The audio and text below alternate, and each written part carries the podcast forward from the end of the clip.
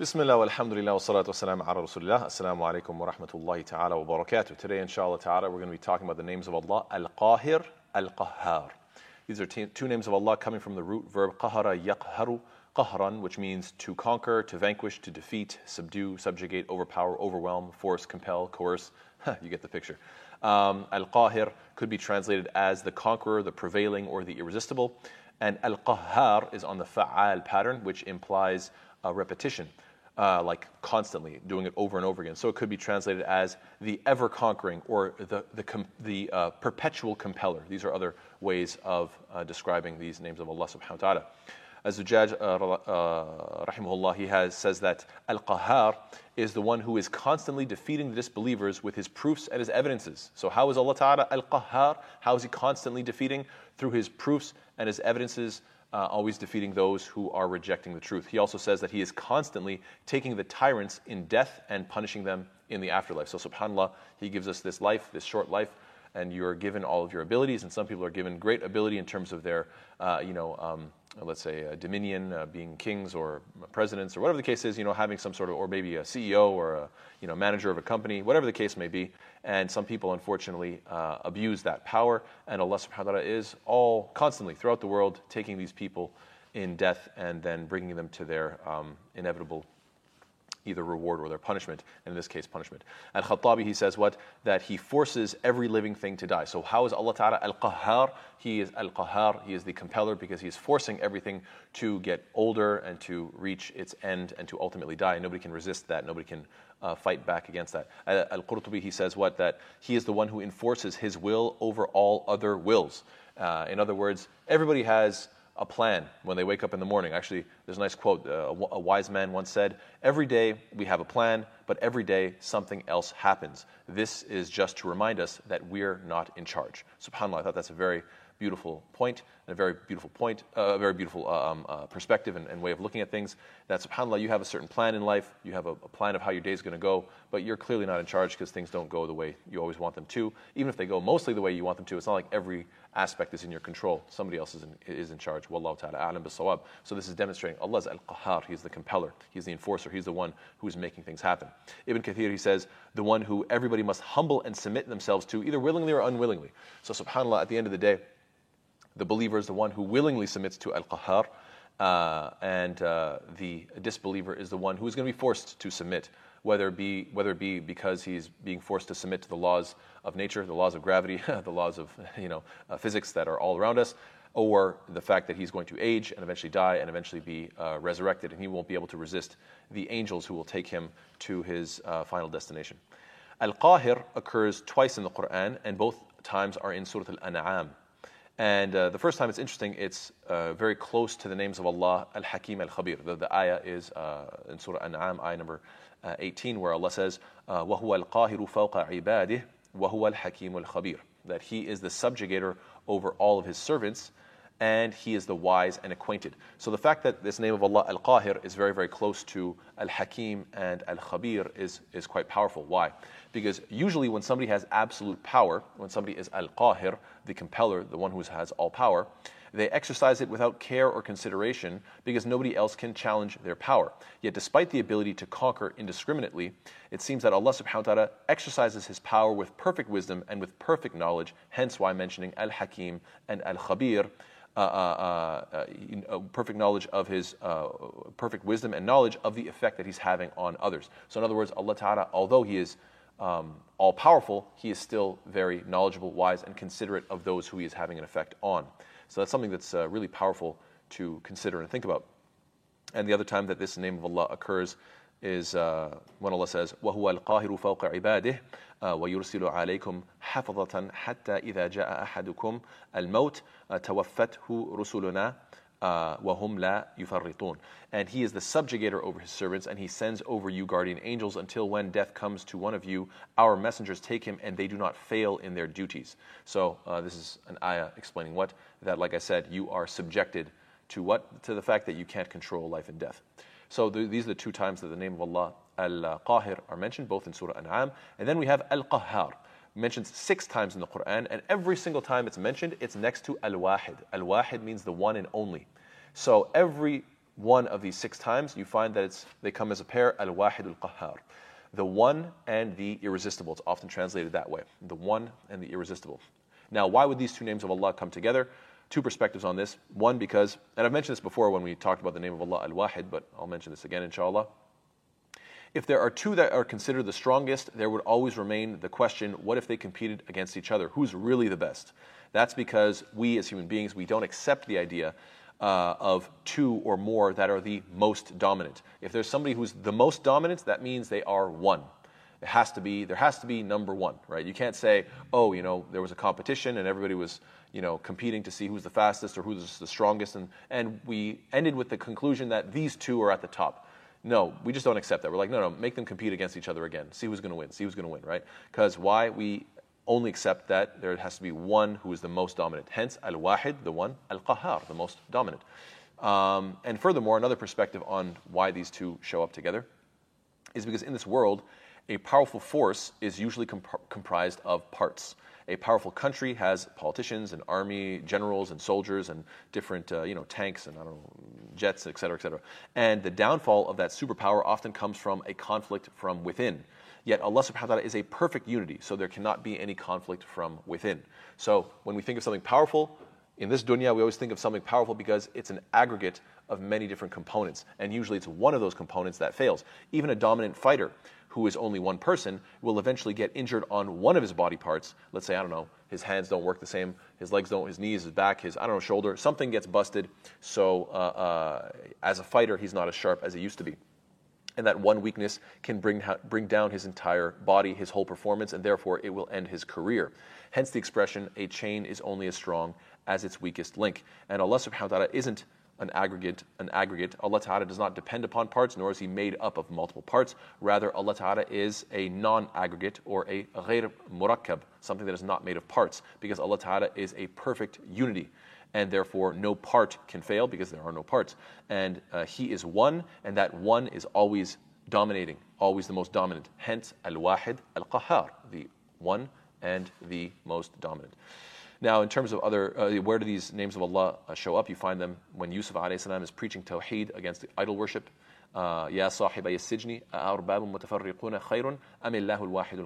He says, Oh, my two companions of the prison, when he was obviously Yusuf salam went to prison, he asked them, Are separate lords better, uh, or Allah, the one and the prevailing, the one who is constantly in, in charge? What's better, multiple deities or one all powerful deity? And so this is da'wah. uh, the Prophet ﷺ was commanded to preach against uh, uh, the worshipping of other gods when he was commanded, قُلِ اللَّهُ خَالِقُ كُلِّ شَيْءٍ وَهُوَ الْوَاحِدُ الْقَهَّارُ Say, Allah is the creator of all things and He is the one and the prevailing. And so you find that in terms of da'wah, this shows up lots of times. That you should call, use this name of Allah Al-Qahhar, the most powerful, in your da'wah. You find Yusuf salam doing that, you find the Prophet doing that, you find the Prophet describing his job uh, when uh, Allah commands him, قل إنما أنا منذر وما من إله إلا الله الواحد القهار. Say, O Muhammad that, the, that Allah is commanding the Prophet say, I am only a warner, and there is not any deity except Allah, the one and the prevailing. And it's also da'wah not only to the polytheists in general, but also to Ahl al-Kitab and the idea of God having a son. Uh, Allah says what? لو أراد الله أن يتخذ ولدا لاصطفى مما يخلق ما يشاء سبحانه وهو الواحد القهار. If Allah had intended to take a son, He could have chosen from what He creates whatever He wills. He uh, exalted is He. He is Allah, the one and the prevailing. So you see this consistent theme of uh, al-wahid al-qahar showing up uh, in, in terms of da'wah. It also shows up often in the context of um, resurrection. Again, the idea that Allah is all powerful and He's going to enforce your uh, death and inevitable resurrection, and you can't do anything about it. So there's ayat like, for example, يوم تبدل الأرض غير الأرض والسماوات وبرزوا لله الواحد القهار. It will be on the day that the earth will be replaced by another earth, and the heavens as well, and all creatures will come out before Allah, the one and the all prevailing. And again, in the context of uh, resurrection, we find that Allah Ta'ala says, What? يوم هم بارزون لا يخفى على الله منهم شيء لمن الملك اليوم لله الواحد القهار The day uh, they come forth, nothing concerning them will be concealed from Allah. To whom belongs all sovereignty this day? To Allah, the one and the prevailing. This is a scene on Judgment Day which is described by Ibn Abbas when he says what? Yunadi munadin بين يدي الساعة, that when the hour is established, a caller will, will call out, يا أيها الناس, O mankind, أتتكم الساعة, the hour has come. فيسمعها الأحياء والأموات, and all of the living and all of the dead will be able to hear this voice. Uh, وَيَنزِلُ اللَّهُ إِلَى السَّمَاءِ الدُّنْيَا فَيُنَادِي And uh, uh, then he says, and Allah will come to our sky or our heaven and will say, to whom belongs the sovereignty this day? لِمَنِ الْمُلْكُ الْيَوْمِ لِلَّهِ الْوَاحِدُ الْقَهَّارِ uh, To Allah, the one and the prevailing. This is a reported by Al-Hakim in Al-Mustadrak ala Sahihain. It's considered to have an authentic chain as well. So yes, you see that this in da'wah and in the remembrance of death, these seem to be the most uh, prevalent contexts in which you find these names of Allah, Al-Wahid, oh excuse me, Al-Qahhar to be uh, most relevant. We know that the Prophet ﷺ used to call upon Allah, recognizing that He is, has all power. When he would be in pain at night, writhing back and forth out of hunger, he would say, What? La ilaha illallah al-wahid al-qahhar, Rabbus samawati wal-ardi wa ma baynahuma al-aziz al-ghaffar. He would make this dua. There is no deity but Allah, the one, the irresistible, Lord of the heavens and the earth, and all that is between them, the Almighty and the All-Forgiving. And so, yes, uh, we see that this is the, these are the contexts in which they are brought up. And we know that Allah Ta'ala is all powerful in many of these stories of the Anbiya. We know that they wanted to burn Ibrahim alayhi but they couldn't because Allah Ta'ala is in full control. They wanted to get rid of Yusuf alayhi salam and uh, uh, you know, make sure that his father never saw him again. And subhanAllah, they weren't able to do so. Allah was in control. Fir'aun wanted to kill all the possible baby children that might overthrow him, but Allah is in control. And we know that Musa lived and was raised in his home and eventually was the one to take him down by the permission of Allah. They wanted to kill Isa salam. And subhanAllah, Allah Ta'ala is the one in control and saved Isa salam. And literally the name Jesus means God saves. SubhanAllah, it means God saves. How amazing that people think that he wasn't saved. His name is God saves. Yes, God saves, indeed, and saved Isa salam. And they wanted to destroy the Kaaba. And of course, we know that Allah subhanahu wa ta'ala sent uh, the flocks of birds to, uh, to uh, save it because Allah is the one who is in control. So, how do we apply this name to our own lives? We should recognize that Allah Ta'ala is Al Qahhar, and therefore, we should not be enforcing to others, even for a good cause. Like, for instance, there are some unfortunate people who they think that it's good to hit children in order to teach them Quran. To be a good student of Quran, you smack the kid and teach him how to memorize Quran. This is not right. We know that, that uh, uh, the Prophet uh, uh, he was described as somebody who never struck children. It comes from the hadith, I believe this is from Anas ibn Malik. He says, What? فَبِأَبِي هُوَ وَأُمِّي مَا رَأَيْتُ مُعَلِّمًا قَبْلَهُ وَلَا بَعْدَهُ أَحْسَنَ تَعْلِيمًا مِنْهُ فَوَاللَّهِ مَا كَهَرَنِي وَلَا ضَرَبَنِي وَلَا شَتَمَنِي And I declare that neither before him nor after him I have ever seen a leader who gave better instruction than he did. Uh, uh, and I swear, I, I, swear by Allah, I swear by, uh, may, may my, uh, my father and my mother be given as ransom for him. So it's just an expression in Arabic, which means like, I, I, I swear that this is the case. And, uh, you know, may Allah, you know, bless him and may my parents be sacrificed for him. I never saw a teacher better than him. I swear that he did not scold me. He did not beat me. He never reviled me. So it's very, very beautiful that the Prophet ﷺ taught in the most loving way. And so this idea of being, let's say, uh, overly forceful, we should recognize that Allah is Al-Qahhar and we are not in a position uh, to uh, enforce or to beat or to, even for a quote unquote good cause, this is not the way to do it. Uh, we should also recognize that, look, if Allah Ta'ala is Al Qahar, that means Allah has power over everything, and therefore we should be lawful individuals, lawful, law abiding citizens. Laws, when laws are enforced uh, on a society to keep those standards of peace and justice, you'll always find that the laws of Allah subhanahu wa ta'ala produce the best results. And so that's what we want to do. We want to apply Allah's laws because Allah Ta'ala is the one who is in all control and He has the best of laws. And so we should have a sense that Allah Ta'ala is in full control and have a sense of humility before our Creator. It should also create a sense of reassurance because Allah Ta'ala is never indifferent towards injustice. ولا تحسبن الله ولا تحسبن الله غافلا عما يعمل الظالمون and never think that Allah is unaware of what the wrongdoers are doing. So yes, wrongdoers may do all kinds of wickedness and evil, but Allah Ta'ala is still Al-Qahhar, He is in full control. It should give us a sense of humility and uh, a desire to avoid coercing others, especially those who cannot defend themselves. We know that Allah Ta'ala mentions uh, in Surah Duha, فَأَمَّا الْيَتِيمَ فَلَا تَقْهَرْ And this is from the same root letters of Qaf, Ha, and Ra. فَلَا تَقْهَرْ As for the orphan, do not oppress them. Do not be forceful and rough with them. Why? Is Allah Ta'ala specifically highlighting avoiding this type of behavior uh, with regards to the orphan, it's because the orphan has nobody to defend them. They don't, they, don't, they don't come from a big family that can stand up for them. They have nobody to stand up for them. So Allah Ta'ala is standing up for the orphan and saying, hey, don't be forceful. Only Allah Ta'ala is Al Qahar, and only Allah Ta'ala can do as He wills. Everybody else must have that humility. We want to avoid being like Fir'aun, who said, What? قال سنقتل أبناءهم ونستحيي نساءهم وإنا فوقهم قاهرون. Same word. Yeah, Fir'aun said, We will kill their sons and keep their women alive, and indeed we are the subjugators over them.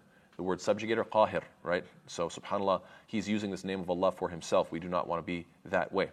Uh, and we, in fact, want to make the dua that the Prophet used to make Allahumma inni a'udhu bika an adil aw udal, aw azil aw uzal, aw azlim aw uzlam, aw ajhal aw yujhal alayya. That the Prophet used to make this dua Oh Allah, I take refuge in you lest I stray or be led astray, or that I slip or cause someone to slip, or that I cause injustice or I suffer injustice, or I do wrong or wrong is done to me. So we want to avoid both. We don't want to be the ones being oppressed, and we don't want to be the oppressors towards others.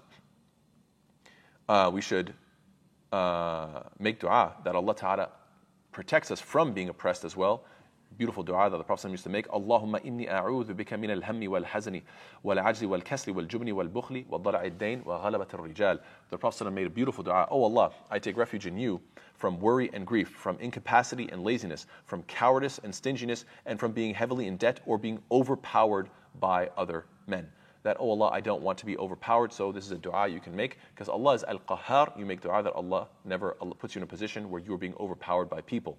The Prophet ﷺ also said, What? ثَلَاثَةٌ تُسْتَجَابُ دَعْوَتُهُمْ الْوَالِدُ الْمُسَافِرُ وَالْمَظْلُومُ Three people, their prayer is always accepted. The father, as a father, you should make dua for your kids the traveler, because you're out of your comfort zone and so you're in a state of desperation, make dua when you're traveling. And number three, the oppressed.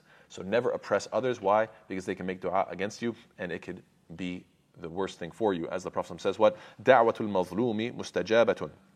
وإن كان فاجرا ففجوره على نفسه. The supplication of the oppressed person is always answered, even if the person is wicked, because his wickedness is against himself. So uh, be very cautious and wary of oppressing, even if the person is bad themselves. Let's say, I don't know, if you're the uh, warden at a prison, let's say, and you think, oh, I can mistreat them because they're prisoners. No, even if they're bad people themselves, that doesn't mean you should be like them, stoop to their level, and also oppress. No, you have to be just and kind and decent in uh, even in your uh, even to those who have you know let's say wickedness in and of themselves. So we cannot be uh, qahir. We should never be oppressing towards anybody else. There are many different examples of uh, different Sahaba. There was the case of uh, Sa'ad uh, ibn Abi Waqqas when he was a governor uh, over Kufa, and the, his people complained and said, "Oh, he's uh, he's not a good leader," and they gave a bunch of reasons, and they sent letters to Umar ibn al-Khattab. This is a whole story mentioned in Sahih Bukhari. I'm not going to mention all the details, but basically, he, they were, you know, there was a there was a moment where in public they were asking, what did he do wrong or did he do anything wrong? And one person stood up and said, yes, he did. He's not a good person. And, they, and he, he gave false testimony against him. So Sa'ad ibn Anhu, he makes the dua and he says, Allahumma in kana abduka hadha kathiban qama riya'an wa sum'atan fa'atil uh, uh, umrahu wa atil uh, faqrahu wa arridhu bil fitan that, uh, oh Allah, if this slave of yours is a liar and got up only to show off, give him a long life, increase his poverty, and put him to trial. And subhanAllah, this person did live a long life and a very painful life. And he even used to say, I am a, the result of Sa'ad's curse, subhanAllah That, uh, so stay away from giving false testimony and lying. The Prophet says what? من أخذ شبرا من الأرض بغير حقه طوقه في سبع أرضين يوم القيامة that he who took a span of land unjustly will be made to wear it around his, uh, his neck seven earths on the day of resurrection. So, subhanAllah, the weight you can imagine in a way that obviously Allah only understands, but uh, can only co- uh, comprehend, but the, the weight of the earth being crushing around your neck, subhanAllah, we can only imagine how terrible that would be. Why? Because you decide to steal somebody's land unjustly. So, whoever does injustice, how does Allah Ta'ala describe this person?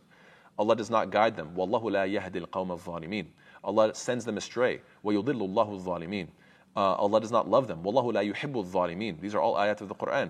And uh, Allah won't give them success. Innahu la yuflihu zalimun. That indeed the wrongdoers will not have success. Allah will curse them.